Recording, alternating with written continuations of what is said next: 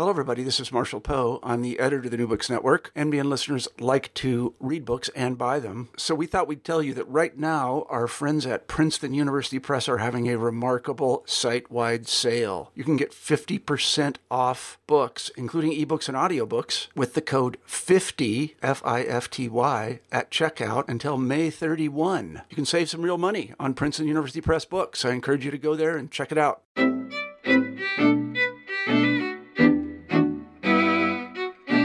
Welcome back to the Jewish Studies channel on the New Books Network. I'm your host, Moses Lappin, and today I'm joined by Professor David Biale to talk about his recent book, Hasidism A New History, published in 2018 by Princeton University Press. Professor Biale is the Emanuel Ringelblum Distinguished Professor of Jewish History and the Director of the Jewish Studies program at the University of California, Davis. He's the author of many acclaimed books, including Not in the Heavens, The Tradition of Jewish Secular Thought, also published by Princeton University Press, and a forthcoming biography of Gershom Scholem in the Jewish Lives series by the Yale University Press. The volume under discussion today, Hasidism, A New History, is the result of a monumental collaborative effort by seven scholars over the course of many years to compose a total history of Hasidism from its origins to the present day. The team included David Biale, David Assaf, Benjamin Brown, Uriel Gellman, Samuel Heilman, Moshe Rosman, Gadi Sagiv, and Marcin Wodziński.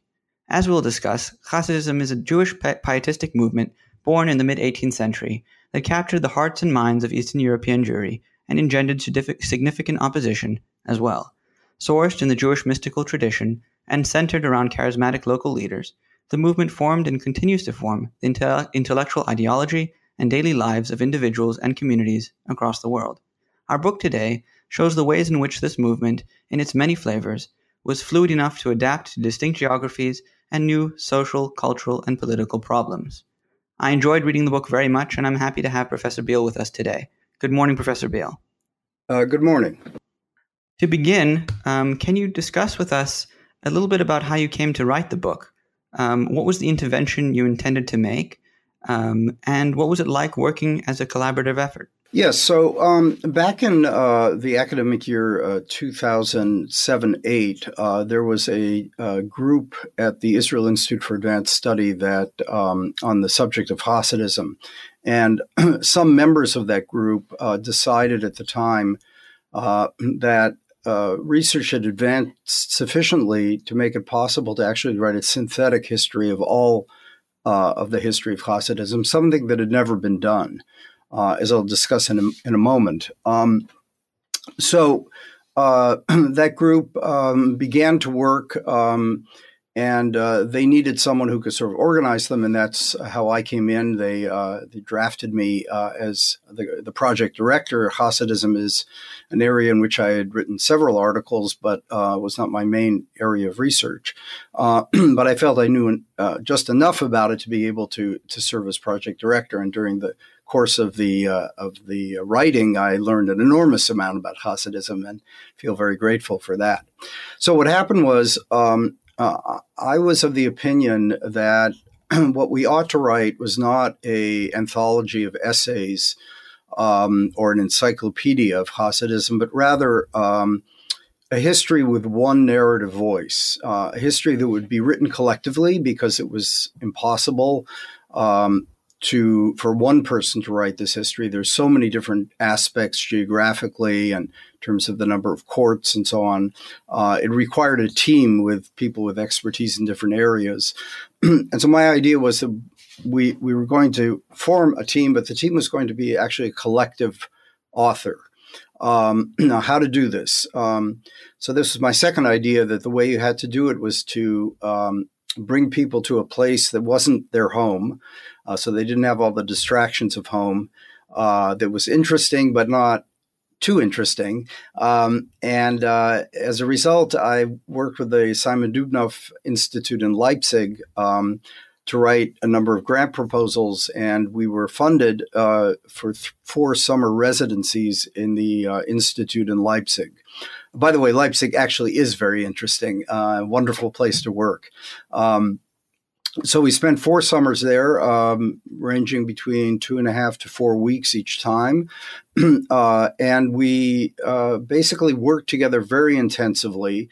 Um, we did an elaborate table of contents, and then we uh, divided up the writing. But uh, uh, every chapter was almost immediately refereed by people on the same team. We divided ourselves into three teams 18th, 19th, and 20th century. Uh, so everyone on each of those teams read everyone else's work, and there were a number of us who read the whole thing a number of times. Um, so, as a result, we were able to produce a book um, that is collectively authored. Uh, as project director and sort of general editor, I rewrote the book several times, so it really does read as if it's uh, one author rather than eight. Um, so let me say a word now about um, the uh, the historiography and where we position ourselves on this book. Um, so the uh, the first history of Hasidism was by Simon Dubnow, um, uh, published in 1931. It was uh, written in Hebrew, um, published simultaneously in German. Um, Dubnow's history only goes to the year 1815. And in fact, the other histories that came subsequently, for example, Gershom Scholem's work on Hasidism, Hasid, uh, Hasidic thought, um, uh, Martin Buber's work, and, and many others, tend, almost all focused only on the 18th century because they believed that that was the creative period of Hasidic history and they tended to view the 19th and 20th century as uh, sort of degenerate forms of the movement. Now, as a result of the uh, more recent research uh, done primarily by people on our uh, on our team, um, we believe that this is a an inaccurate uh, way of approaching Hasidism. Yes, of course, the 18th century was creative, particularly in terms of Hasidic thought, but the main um, features of the movement, which I uh, will talk about later on, um, really develop in the 19th century. And um, so we regard the 19th century as a kind of golden age of Hasidism, not a, a period of degeneration. Um, uh, we also focus um, not only on Hasidic thought, which tended to be the focus of earlier histories. So we do treat Hasidic thought um, in, in great detail, but uh, we also focus on the social history of the movement, uh, the structural uh, features, institutional features of Hasidism. Uh, so that gives you a sort of overall idea. Um, the, what we if the 19th century was treated very sparingly by other uh, earlier historians, the same could be said about the 20th century. And so we're also filling in an enormous gap there. With all that said, um, there's still some uh, areas that are under researched and uh, which we were not able to fully fill in. Uh, and of course, there'll be lots of work for future historians.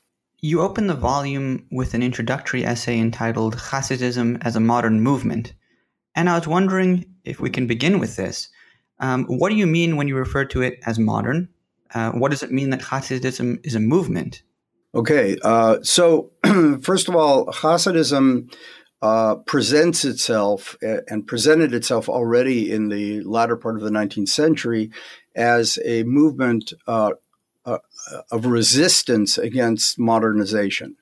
Um, and today it's certainly seen as, if you were to ask people what they think is the primary characteristic of Hasidism, they would say, well, this is a movement uh, against modernity, a movement that that uh, is a throwback, is a, an attempt to preserve um, older tradition. Now, all that is true. Uh, Hasidism certainly has formed as a movement of resistance to modernity, but our argument is that that resistance is itself modern.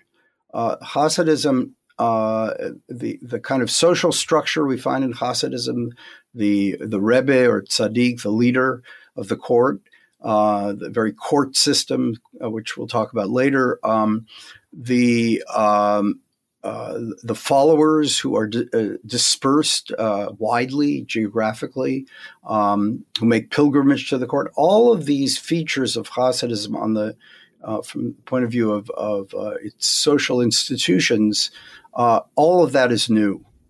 Um, furthermore, the way in which Hasidism is chosen to resist modernity is using the tools of modernity political organizing, political activism, uh, lobbying.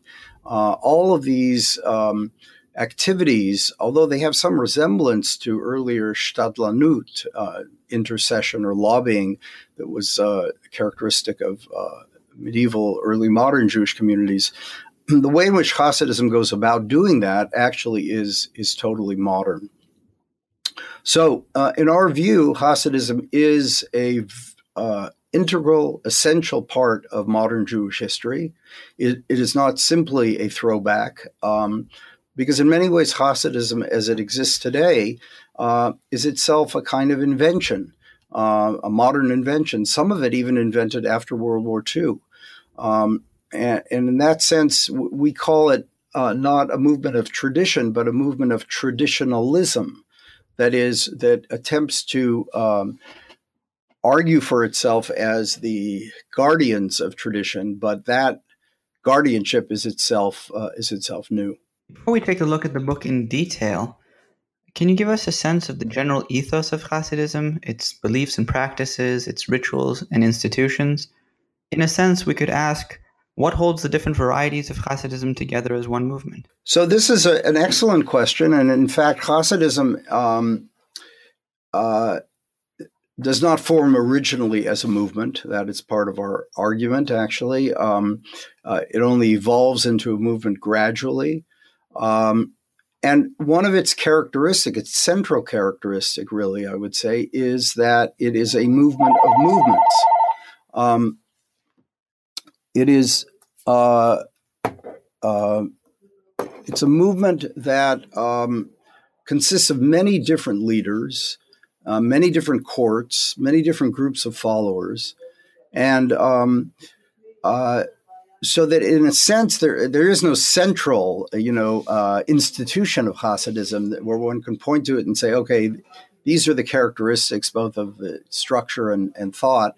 Um, with that said, the, the fact that it is a fragmentary movement or movement of movements, there are some common features. I've already alluded to the uh, institution of, of the uh, the Rebbe or the Tzaddik, uh, his court, uh, his followers, the rituals of pilgrimage uh, to the court. These uh, for, these are characteristics that uh, begin to form in the latter part of the 18th century. They're not necessarily there originally, but they do form uh, later on.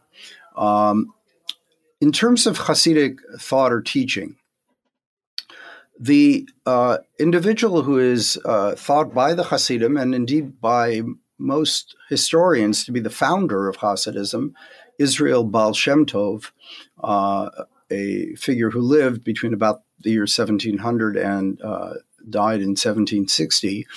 Um, the Baal Shem Tov uh, emerged out of a prior movement of piety, also called Hasidism. We, we say Hasidism with a small h instead of a, a capital H. This movement of piety was characterized by um, uh, figures who pursued a kind of very ascetic lifestyle, um, um, self mortification, um, uh, penances for sins. Um, these people also, some of them practiced magic. They were called Baal Shem, people who could manipulate the divine name.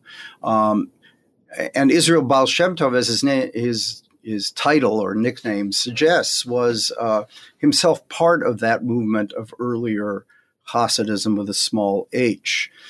But he uh, deviated from it in an important way. Um, he rejected the uh, penances, the asceticism of his milieu, and argued instead, as he wrote in an uh, important letter to uh, one of his um, followers or companions, uh, Yaakov Yosef Polnoi, um, that one should worship God with joy rather than in sadness. This is a very, very important feature of the movement starting at its very origins. And this leads to practices, rituals uh, of prayer that involve song and dance. Uh, these are two features of Hasidism which um, uh, contemporaries already noted in the late 18th century uh, and continue to this day. Um, with all that said, though, uh, we cannot uh, we, we cannot state that that particular teaching of the Baal Shem Tov um, was necessarily uh, adopted by all Hasidic leaders after him. For example, the Magid of Mezrich, Dov Ber, um, one of uh, the companions of the Besht, who goes on to found a kind of a court of his own and had disciples who go out and actually create the movement after his death.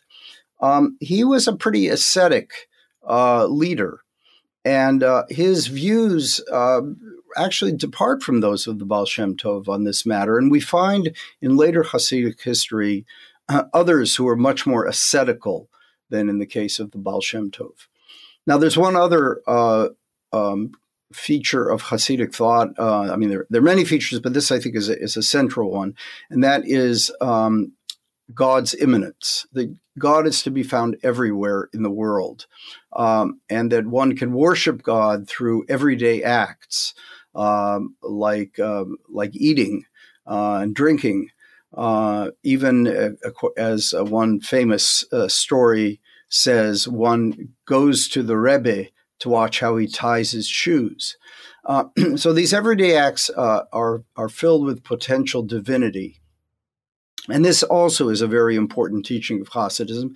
It, it draws upon earlier uh, Kabbalah, earlier Jewish mysticism, but it is now popularized, um, uh, you know, made a kind of uh, uh, uh, feature of the popular, of the, the mass character of the movement. Um, so these would be some of the the features I would I would emphasize in terms of Hasidic ethos, as we call it, uh, or thought. Could you give us a sense of the periodization of the movement, uh, its origins, and then its the creation of the court and the movement as a whole, and then, as you talk about in the book, its institutionalization and the variations of, of Hasidism uh, all the way to its sort of death during the Holocaust and uh, rebirth afterwards. Yes. So, um, one of the arguments uh, of our book, uh, it's an argument that has been made by several historians, including uh, some members of our team uh, in earlier work, is that the Baal Shem Tov actually did not set out to found a movement. He had, I, am using the term companions, people who gathered around him in a kind of circle um, these people were not necessarily disciples in the way we we think of later. Um, the term Hasid, by the way, comes to mean disciple. Uh, uh, its original meaning being pious, uh, a pious person, but it acquires a secondary meaning of a disciple of, uh, a Hasid of. Um, so he does not set out to found a movement. Um, and uh, those of his companions who uh, outlive him, uh, such as Dov Ber, the Magid of Mezrich, probably also do not see themselves as part of a movement. Um, in 1772, the year that Ber dies, there is a um, the first um, uh, manifestations of opposition to Hasidism. Uh, this is a subject that is also interesting unto itself. Why did it, did it arouse opposition? Um, in any case, this opposition is led by uh, Elijah the Gaon of Vilna, the uh, preeminent rabbinic authority uh, of the age. Um, and uh, it is entirely possible that this is one reason Hasidism begins to think of itself as a movement. In other words, the fact that it, it has engendered opposition means that uh, the Hasidic leaders need to think of themselves as maybe representing something that uh, unified that is being uh, opposed. And the Magid of Mezrich, a half year before his death, uh, convenes in Rovna a, um, a, a, a, meeting of some of his primary disciples um, to figure out how to oppose the opposition, how to counter the opposition to Hasidism. Um, and this may be the first point at which people begin to think of themselves as, as constituting a, a part of a movement. Uh, later on, I, it's it's a quite a bit of time later, I would say, uh, maybe even in the early 18th century, that uh, the Baal Shem Tov is uh, seen as a founder, and there are legends that emerge uh, and are finally written down and published in 1814. Um, of the Baal Shem Tov as a founder of the movement. And, and in order to have a movement, you need a founder. And so the Baal Shem Tov comes to f- fill that, uh, that role. Um, so the, the growth of the movement actually is very slow, we think, in the uh, latter part of the last quarter of the 18th century.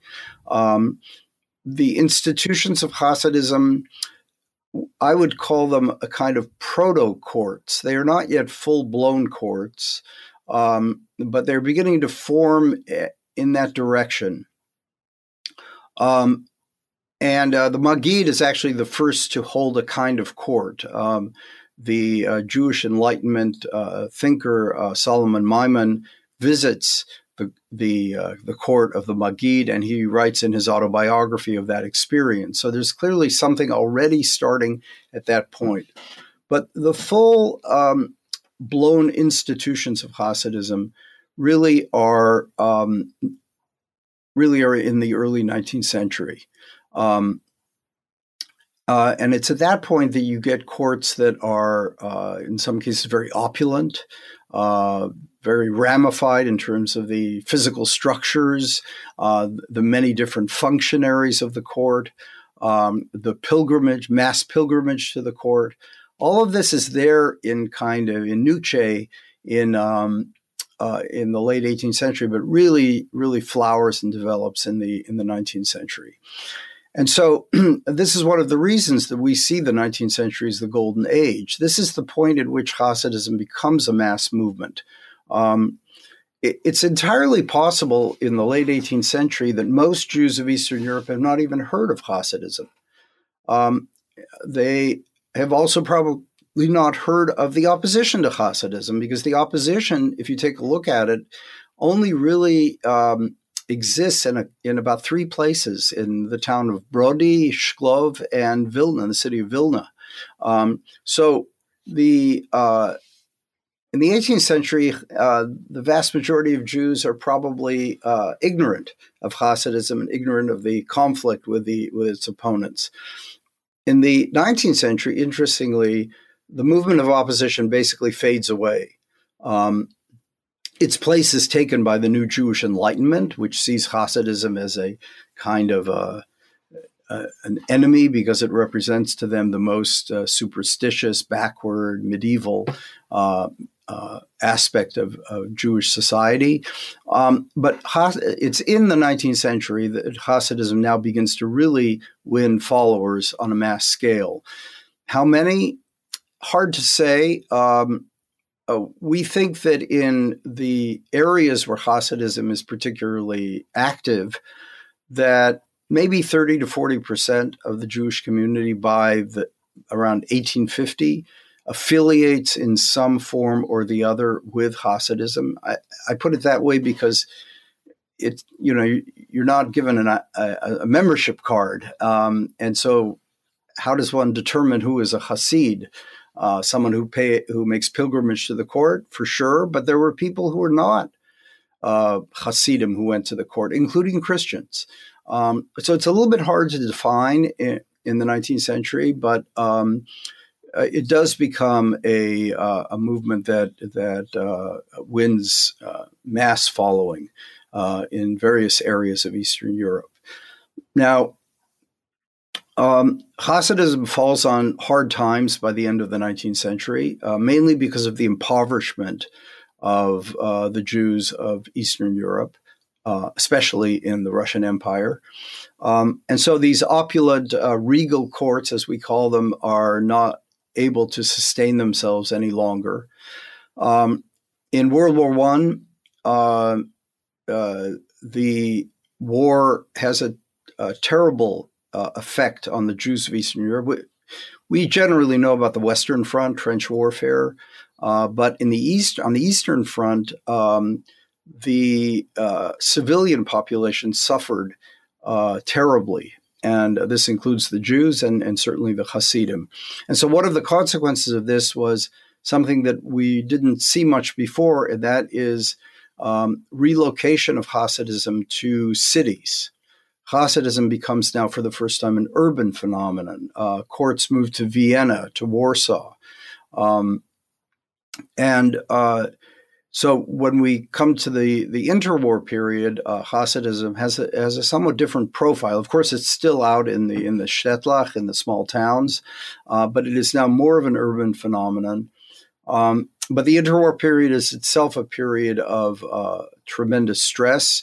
Uh, after the Bolshevik Revolution, the Hasidic groups who are um, uh, dominant in uh, Russia um, Chabad, uh, Chernobyl, uh, uh, Bratslav. Um, these movements have to either flee or go underground because of the religious persecution of the communist authorities. Uh, in Poland, which is where Hasidism continues to flourish, there are still enormous stresses. Uh, the Polish Jews of the interwar period are undergoing a process of secularization, modernization, um, politicization.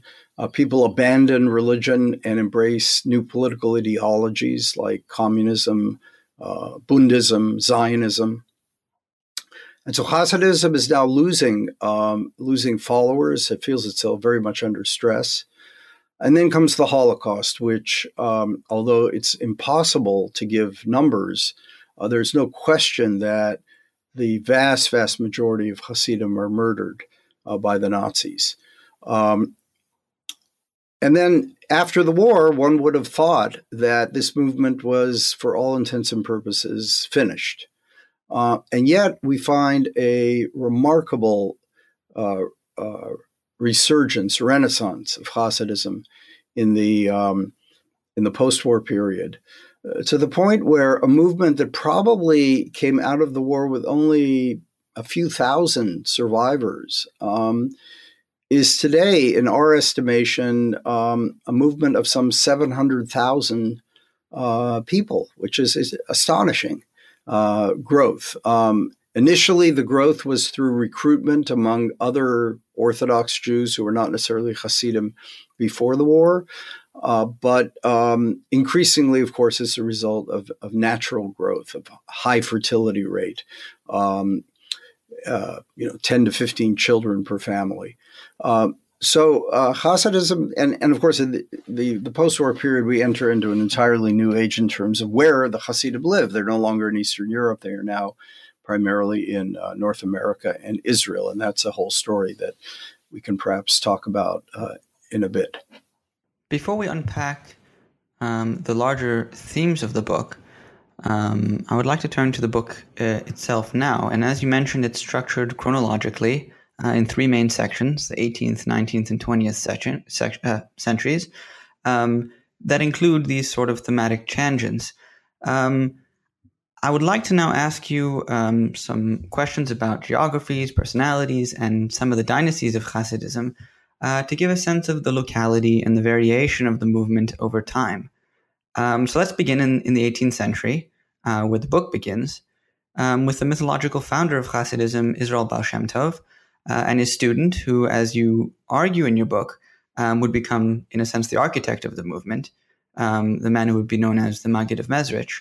Who were they? Um, what were their beliefs, and what were their contributions to the movement? Yeah, so I've already talked about the the Besht or Israel Baal Shem Tov um, and his primary ideas. Um, I would say that the Maggid actually is a very interesting figure. He has absorbed um, the Neoplatonic ideas of Kabbalism. Uh, so there, it's a much more philosophical approach to these ideas um, uh, in his in his uh, writings. He, he didn't really write anything, but like in most Hasidic books, his uh, teachings were oral and they were written down by by actually one of his students and published later. Um, that, by the way, is an interesting subject. The Hasidic book, um, uh, even though the movement is in many ways an oral movement, a movement of sermons, of of oral teachings. Um, the uh, Hasidic book begins. Uh, uh first Hasidic book, 1781, and we already have in the uh, that decade and the next decade um, a remarkable library uh, that accompanies the uh, the oral teachings. Now, the Maggid, I don't want to give the impression um, that the Magid is the architect of the movement, as you put it. Yes, he is very, very important, and his students, Avram of Kalitch, um, uh, uh, Avraham of Trisk, uh, Shneur Zalman of Liadi, his youngest disciple, uh, Levi Yitzchak of Berdichev. These are very important figures, uh, to be sure, uh, in the later movement. Uh, and yet there are also other figures who are not part of his circle, who go off and develop their own uh, circles uh, of Hasidism. And so it, it's important to Aaron of Karlin, for example, uh, is one of those. Um, so the movement actually, I mean, one can actually use a kind of network theory to explain the, the the spread of the movement. It doesn't spread from one center necessarily. Uh, as important as Mezrich was uh, to the the later movement, um, there are other centers, there are other networks um, there uh, one cannot generalize, therefore, uh, about uh, about Hasidism in this period. Um, so uh, I, I want to talk for a moment about Shneur Zalman because he's a very important figure, um, uh, not only in terms of his own movement, but in terms of the uh, later social structure of Hasidism. So Shneur Zalman, the youngest disciple of the Magid of Mezrich, um, is from Belarus, uh, near Lithuania. Um, he is um, uh, he begins to attract followers um, in the uh, 1780s and 90s.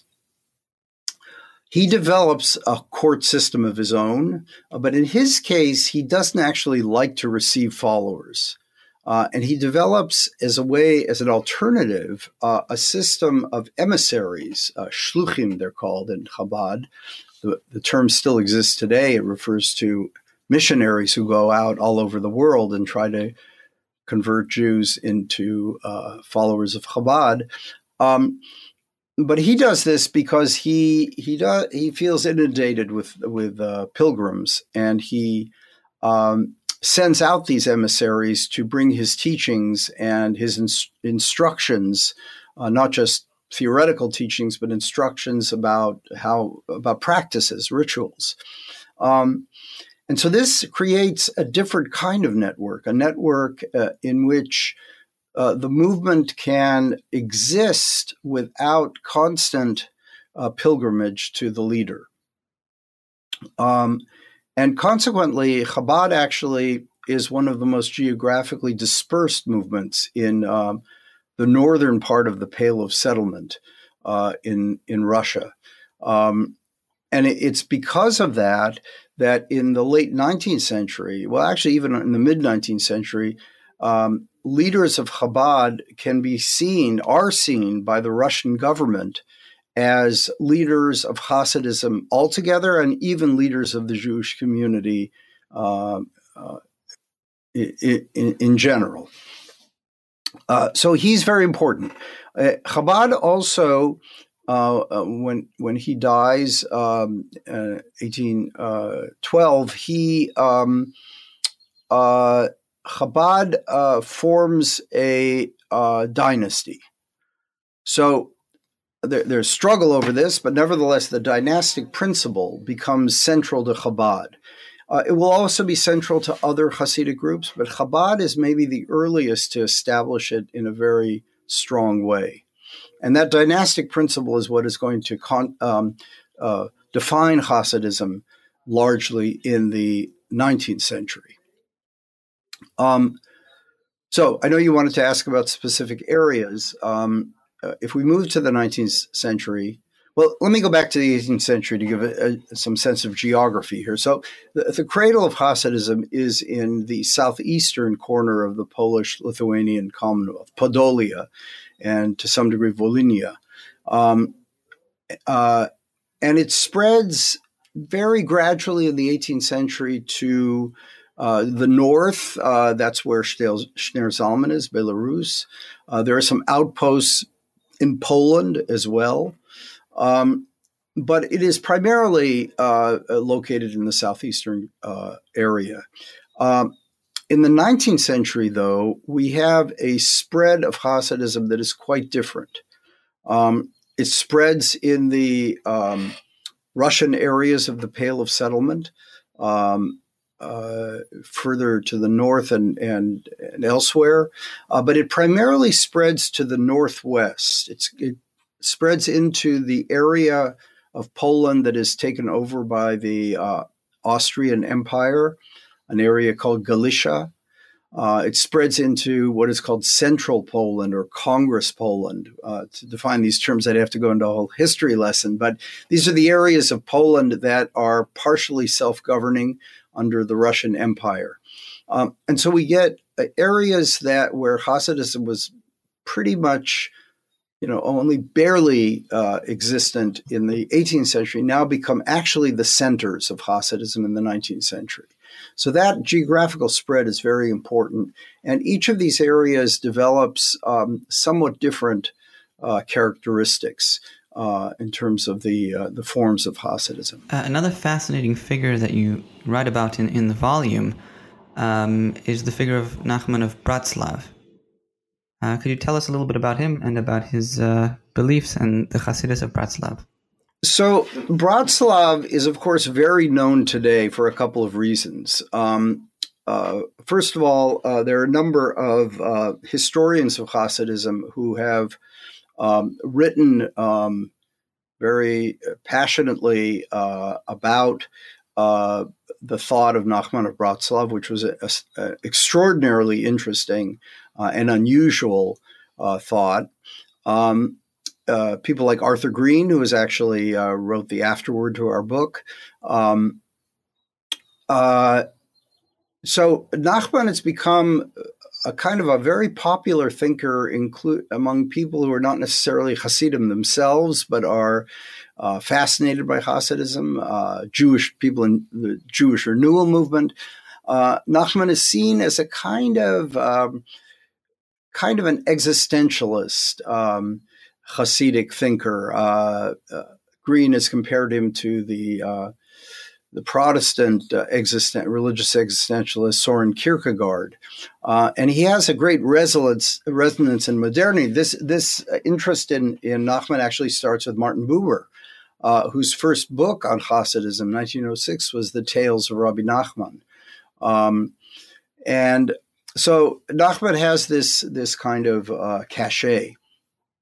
The other reason that Bratslav is seen today as a kind of central part of Hasidism is um, it's become a kind of a movement of its own in the last couple of decades. Um, it uh, a Bratslav tradition is to make pilgrimage on Rosh Hashanah on Jewish New Year to uh, Uman in Ukraine, to where he is buried. In other words, pilgrimage to his grave. Um, and that pilgrimage was impossible under the Soviet Union. Uh, once uh, communism fell, uh, it became possible. And um, that pilgrimage now is a mass phenomenon. Uh, some 30 or 40,000 people come there every year. Um, who are these people? Well, some of them have affiliated with Bratslav. Some of them are fellow travelers. Some of them are just along for the ride for the sex and drugs, uh, according to some reports. Uh, but most of them are there for a spiritual experience. And yet, what's fascinating is this become a mass phenomenon. Now, so you would get the impression from these two um, uh, uh rather recent uh, developments that Bratslav is a really important movement in Hasidism. But in fact, Bratslav historically was tiny. Um, Nachman himself, who died in 1810, had a circle of followers, a very small circle, it seems. Um, it was seen in in his day as a deviant form of Hasidism, as bizarre, uh, with bizarre practices like going into the woods and, and screaming as you prayed to God. Um, in the 19th century, uh, Bratslav, which continued to flourish in very, very small numbers, um, was persecuted by other Hasidic groups um, because the Bratslav Hasidim continue to revere Nachman as their leader, and they do not have a dynasty. He had no; his son died in 1806. um, because he uh, had no uh, successor. Um, the Bratslav Hasidim were called the Toita Hasidim, which means the dead Hasidim, the Hasidim who worship a dead leader. And uh, and they were persecuted, even sometimes, you know, uh, with with violence. Um, so they persist in tiny groups uh, with leaders who are not rebbes, who are kind of people who carry on Bratslav traditions. Uh, um, uh, manuscripts that are and, and, sayings and teachings that uh, are said to go back to Rabbi Nachman. Um, but uh, this is a movement, again, in, in, a way, it's a kind of microcosm of Hasidism uh, in the, when we come to the 20th century, essentially destroyed in the interwar period with, with, with Bolshevism. Uh, they re- reestablished their um, pilgrimage uh, to the city of Lublin um, in uh, uh, eastern Poland um, because they're not able to go to Uman. Um, you know, many of them die in the Holocaust, and yet here we have them resurrected, as it were, as an extraordinarily vital, um, vital movement. If we move uh, to the 19th century, um, one of the fascinating figures uh, your book covers is Rabbi Israel Friedman of Ruzhin. Um, so I was wondering if you can tell us a little bit about him. So Israel Ruzhin, uh, a descendant of the Magid of Mezrich, um, uh, establishes a court uh, in the uh, starting, I think, in the in the eighteen teens, um, and he um, he's very very different. He he um, he does not claim to be learned in any sense. Um, he does not use Kabbalah as the foundation for his teachings, which had been the case for many of the 18th century teachers. He now sets a different course, which we will find among um, uh, many Hasidic uh, leaders in the 19th century, namely uh, Kabbalah becomes less and less important in their uh, teachings. In the case of Israel of Ruzhin, it is virtually absent. Um, he is um, a kind of pastoral figure. That is, he is seen as uh, someone who uh, gives spiritual comfort and support to his followers, uh, but not with some kind of profound or esoteric teachings. Uh, Israel of Ruzhin um, develops uh, the regal court. Uh, he's one of the first to develop this type of court, um, which is to say, a very opulent court with uh, you know uh, many buildings, um, and where the the experience of pilgrimage is is an experience of um, entering into the domain of someone who is like Jewish aristocracy. Um, Israel um, uh, is involved, is accused of uh, being involved in the murder of two informers in the uh, late 1830s. um, he's in prison for a while, um, and he then flees across the border to the um, uh, Austrian uh, part of, uh, of Eastern Europe, the Galicia, reestablishes his court, which had been in Ruzhin, which is in Russia reestablishes it in the town of Sadagora. Uh, and from there, his um, uh, his descendants uh, establish uh, uh, a network of courts um, in a number of different places, and this becomes a very, very important branch of 19th century Hasidism. Um, these people, these leaders, excuse me, uh, flee to Vienna during World War One. Um, and then some of them from there go to uh, Palestine, uh, some to the uh, United States. This this very very important movement, uh, the Ruzhin Sadagora dynasty, uh, it still exists, but it no longer has the same kind of um, uh, numerical weight that it had in the in the 19th century. If we transition from maybe discussing individual charismatic leaders um, to discussing some of the dynasties or movements in general. Um, one of the dynasties that plays a large role in your narrative during the 19th century is that of the Belzer Hasidim. Um, so I was wondering if you can tell us what makes them distinctive and a little bit about their their thought and history. Yeah, so Belz is established um, in uh, the uh, somewhere around 1815 or so. Shalom uh, uh, Rokeach of Belz. Uh, this is a so this is a purely 19th century uh, Hasidic group, um, and it is distinguished actually by. Um, quite, one might even say, fanatical uh, adherence to not only Jewish law, all Hasidic groups are uh, followers of Jewish law, but uh, but also customs, um, and it is seen as one of the most conservative of the Hasidic groups. Um, it has a major influence on uh, the development of Hasidism in Hungary.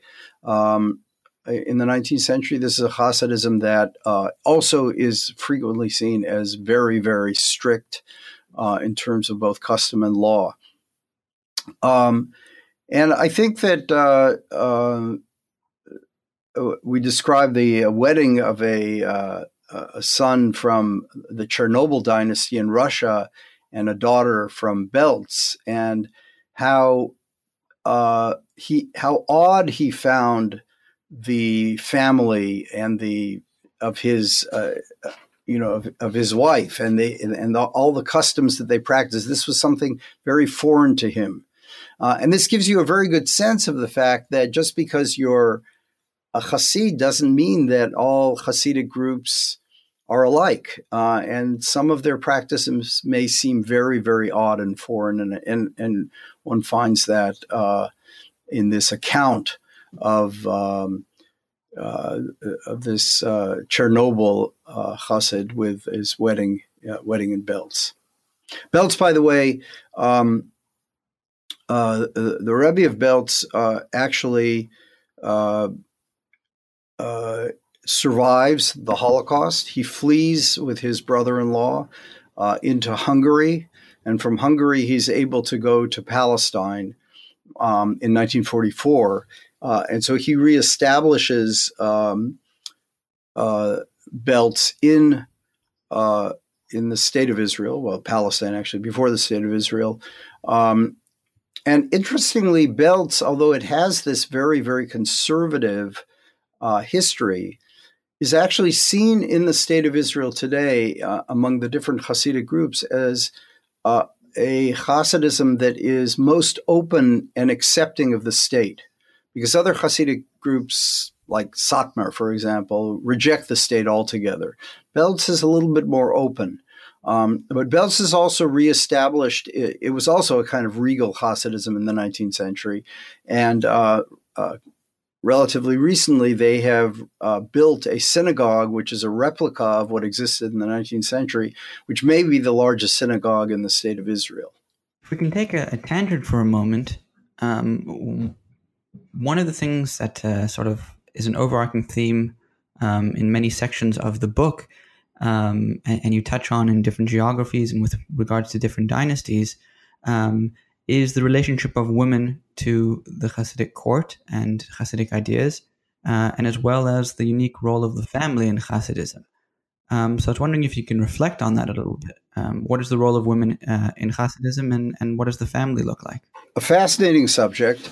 Um, in the 18th century, Hasidism modeled itself on um, a traditional um, uh, Jewish or institution within the Jewish community called the Chevra, a usually translated confraternity, like the Chevra Kadisha. In other words, a, a group that came together for a particular purpose. It could be to perform the mitzvah of uh, of burial, or it could be just as a study uh, chevra.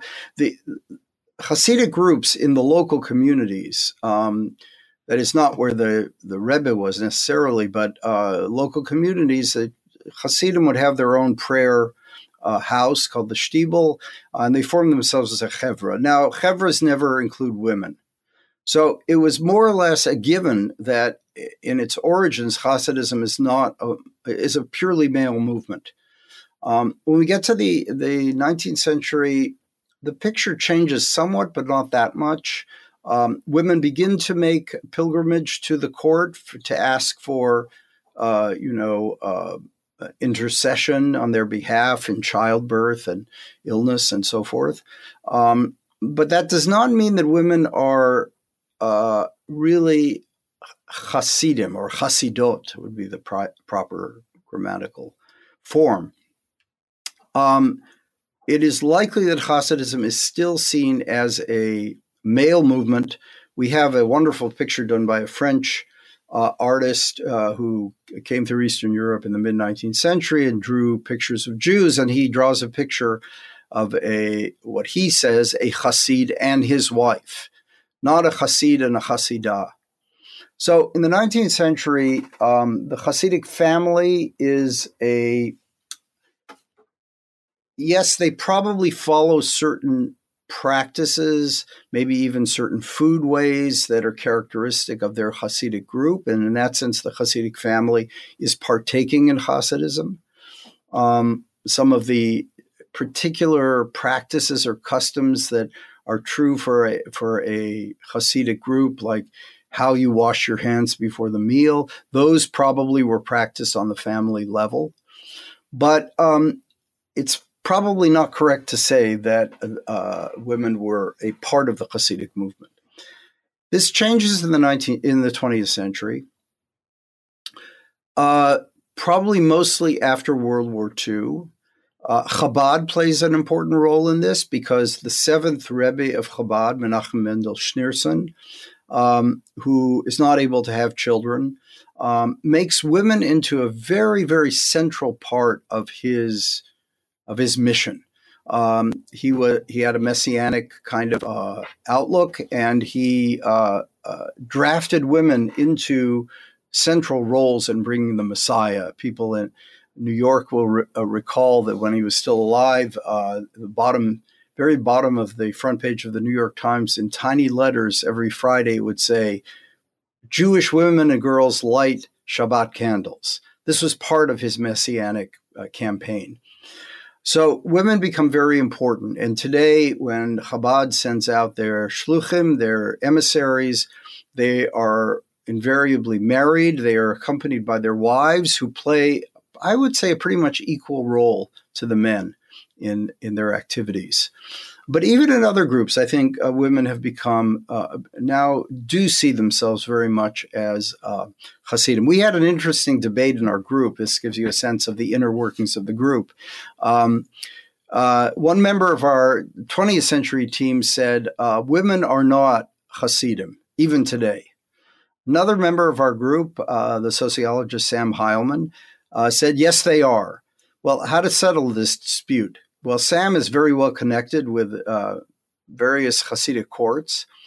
So he, he sends an email to the Gabai of the Munkacher Rebbe. Now, uh, they're not supposed to be on the internet, but they're all on the internet. And uh, he sends him the question Are women Hasidim? The answer comes back 30 seconds later yes. So I think that I don't know if that really establishes it for all Hasidic courts, and it may be actually when women come to the Rebbe to ask for something. In some cases, they're not allowed to have a, a, a one one on one audience. They have to pass their request through the gabbai, through the assistant. Um, but I think women have now become very much a part of uh, Hasidim, uh, Hasidism, and they and they identify as such, not just as as Hasidot generally, but the Hasidah of the Munkacher Rebbe or the Hasidah of the Belzer Rebbe and so forth. Uh, another fascinating Hasidut in uh, the 19th century is that of the Kotzkers, of Menachem Mendel Morgenstern of Kotsk, um, and the various groups that arose uh, from him, from his students. Um, could you tell us a little bit about this story? Yes. So uh, Menachem Mendel of Kotsk um, was a uh, very unusual leader. He was extremely demanding uh, of his followers, very harsh. Um, he um, and he secluded himself for many, many years and wouldn't meet with them at all. Followed an extremely ascetic kind of lifestyle. Um, and he represents the sort of one of the sort of ascetic poles of Hasidism. We spoke of the Baal Shem Tov earlier, of you know the worship God through the material world. Well, the, the Kotzker is a, is really on the other end of the spectrum. Um, he had several disciples, um, and they went off to found their own um, uh, groups. Um, uh, the uh, one of the groups is Izbits, Izbits, um, and uh, their their leader um, is a kind of a he propounds a kind of um, uh, doctrine which has become rather attractive to um, modern Jews because it looks like it's antinomian. That is, that everything that God wills is true and correct. And so if God wills you to violate the commandments, that too is a somehow endorsed by God. Now, th- this is probably an incorrect modern interpretation of his teachings, which were never intended to be antinomian. And yet there's something really interesting there, appealing, just like Bratslav, to modern people. But his Hasidism was kind of uh, very small. Um, much more significant in terms of numbers was Ger. Um, the Ger Hasidim uh, become certainly by the um, interwar period the the largest Hasidic group in interwar Poland. Um, their uh, Rebbe is able to flee uh, in 1940 to Palestine, and he re- reestablishes Ger there. It is now, I believe, probably either the largest or maybe the second largest in uh, in Israel.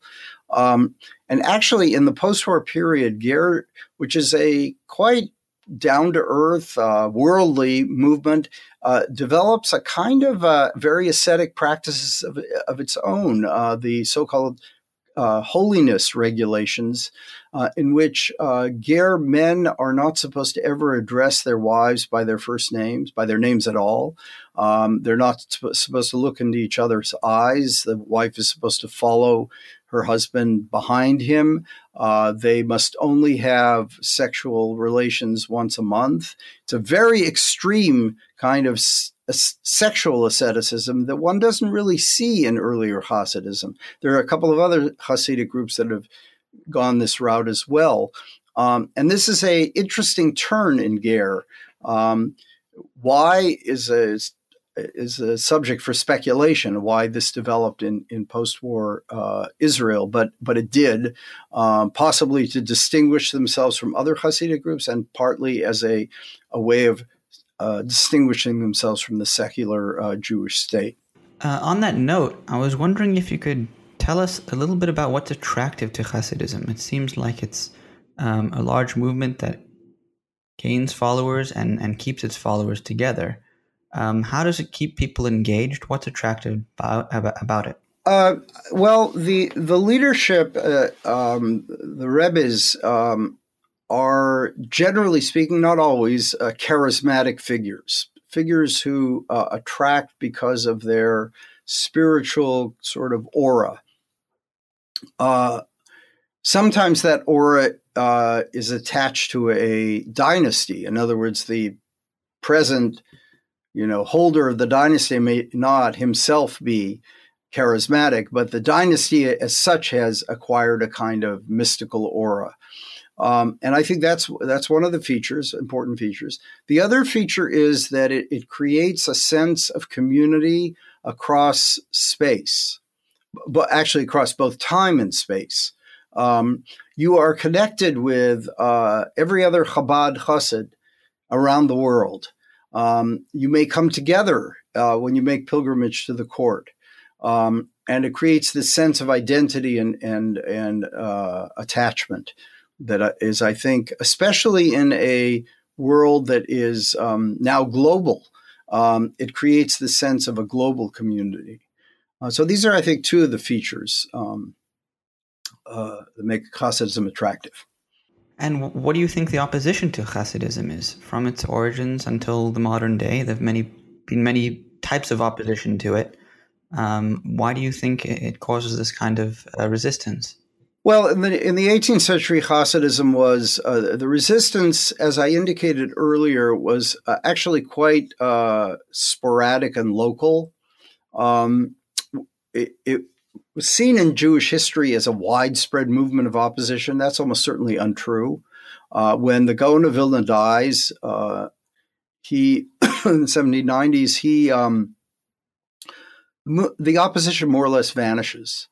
Um, it is then, as I said earlier, the the place of this uh, rabbinic uh, opposition to Hasidism is taken by the Jewish Enlightenment, which sees Hasidism as it begins to see itself as a movement of resistance to modernity. Um, so, uh, in the 19th century, there is quite a bit of this kind of um, modern enlightened opposition. Although, even there, one must be careful because the Jewish Enlightenment in Eastern Europe is a relatively small movement for most of the 19th century. Uh, we think of it as a major movement because they produced books, but you know we're talking about hundreds or maybe in the low thousands of adherents. It's only when secularization and modernization really set in in Eastern Europe in the, the latter part of the 19th century that opposition to Hasidism uh, becomes a more widespread phenomenon. And then what happens, interestingly, is that in the early 20th century, um, this opposition, such as it is, is accompanied by a neo Hasidic movement. People like Martin Buber, uh, the Hebrew writer Micha Yosef Berdichevsky, uh, the Yiddish writer Yud Lamed Peretz.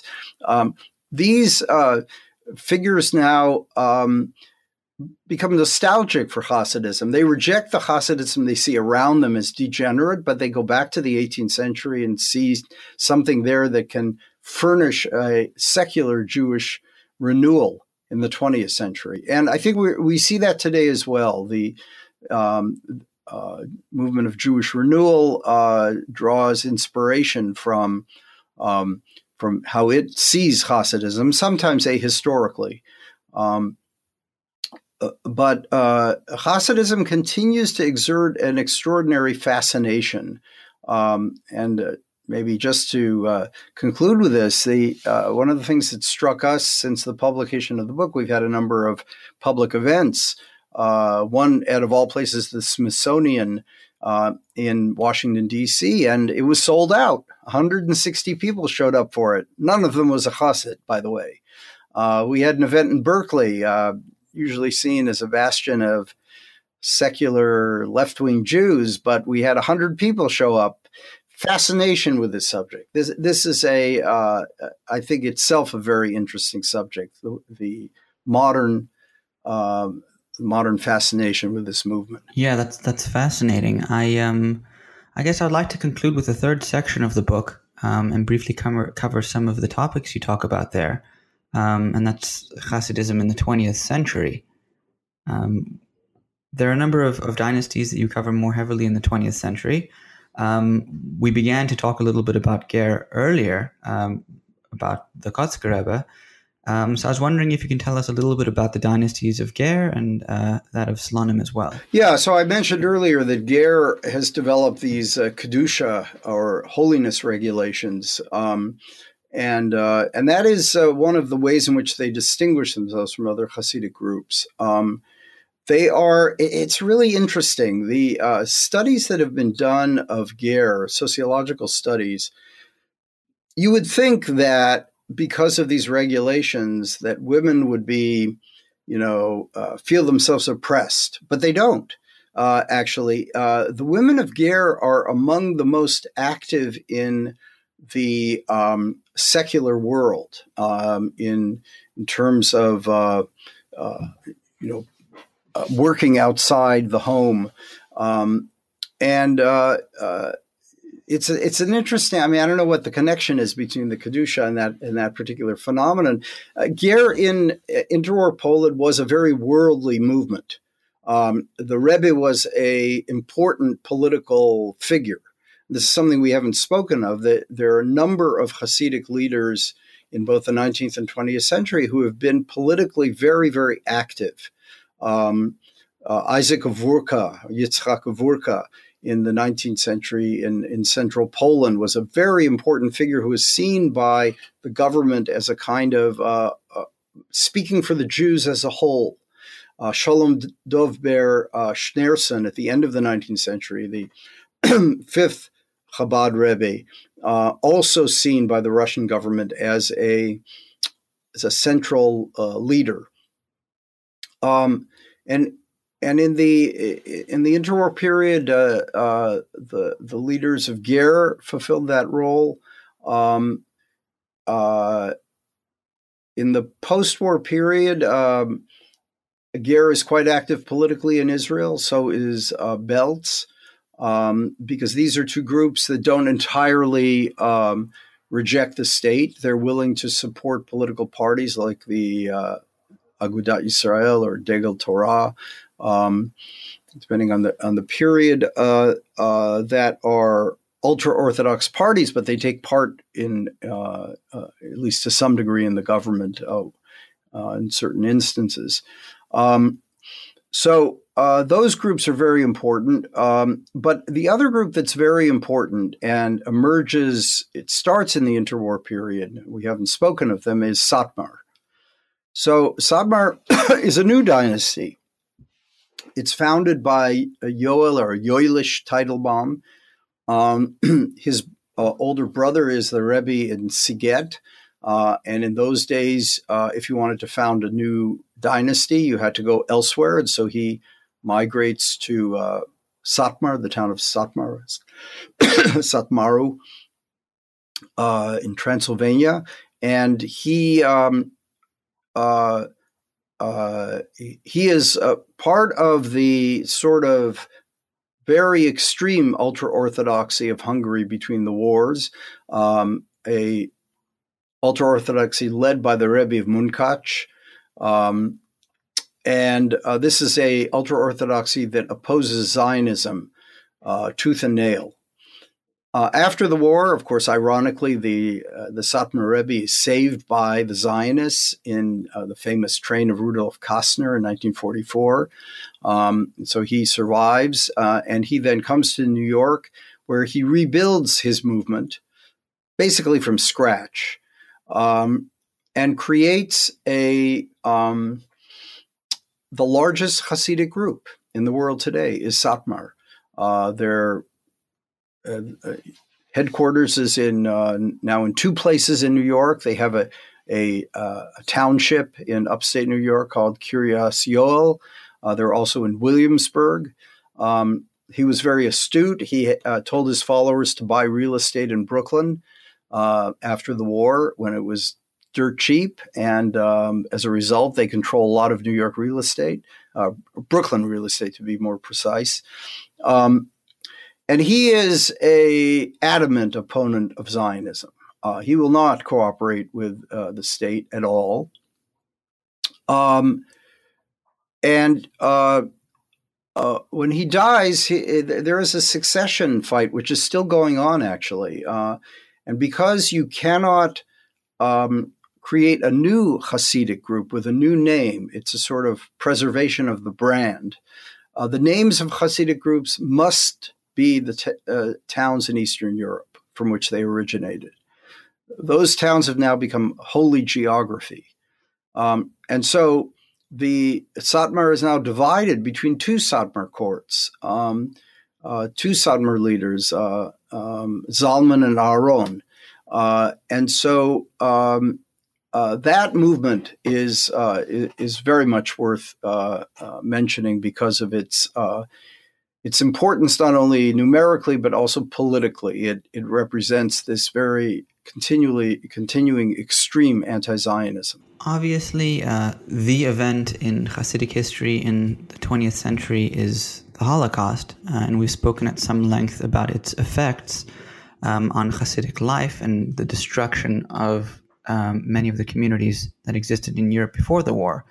Um, but I would like to focus briefly on the two geographic centers that have arisen since the war, um, those of America and Israel, um, and perhaps reflect a little bit further on, on Satmar um, in the American case. Uh, could you compare these two seats of Hasidic life, um, Hasidic life in America and Hasidic life in Israel? So you know what's what's interesting is that um, uh, Hasidism never really existed in a fully democratic setting.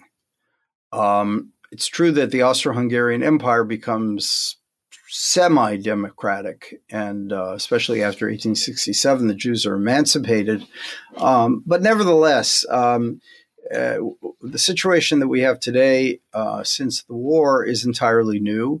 Um, Hasidism, either in a uh, Jewish state or in a liberal pluralistic democracy like America. And what's remarkable is that Hasidism has successfully adapted to these two different environments.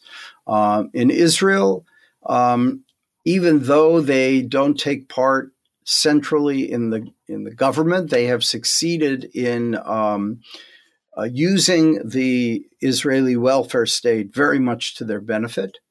Um, the uh, draft exemptions that Ben Gurion issued back in the early 1950s, he thought it was only going to be 400, and now it's you know in the tens of thousands. And this is still a problem that Israel struggles with, but this has made it possible for these Hasidic groups to uh, flourish uh, in in a uh, in a Jewish state um, a state which they don't fully recognize. Uh, in America, um, it's very interesting to see the way in which uh, Hasidic groups participate in uh, American politics. They because they vote as a bloc, they vote the way the Rebbe tells them to vote.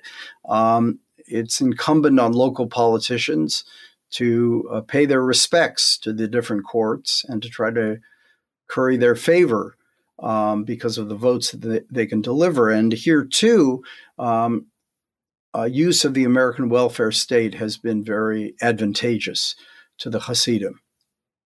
So, uh, so what we see here is a movement with a remarkable ability to adapt.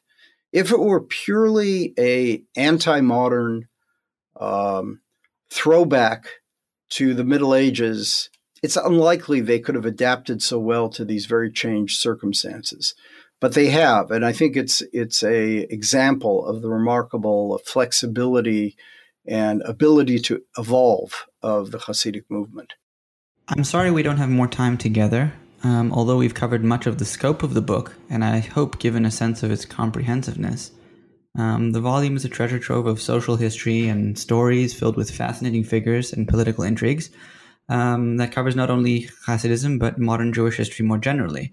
Um, on this note, I would like to uh, thank Professor Biale very much for joining us today on the Jewish Studies channel of the New Books Network.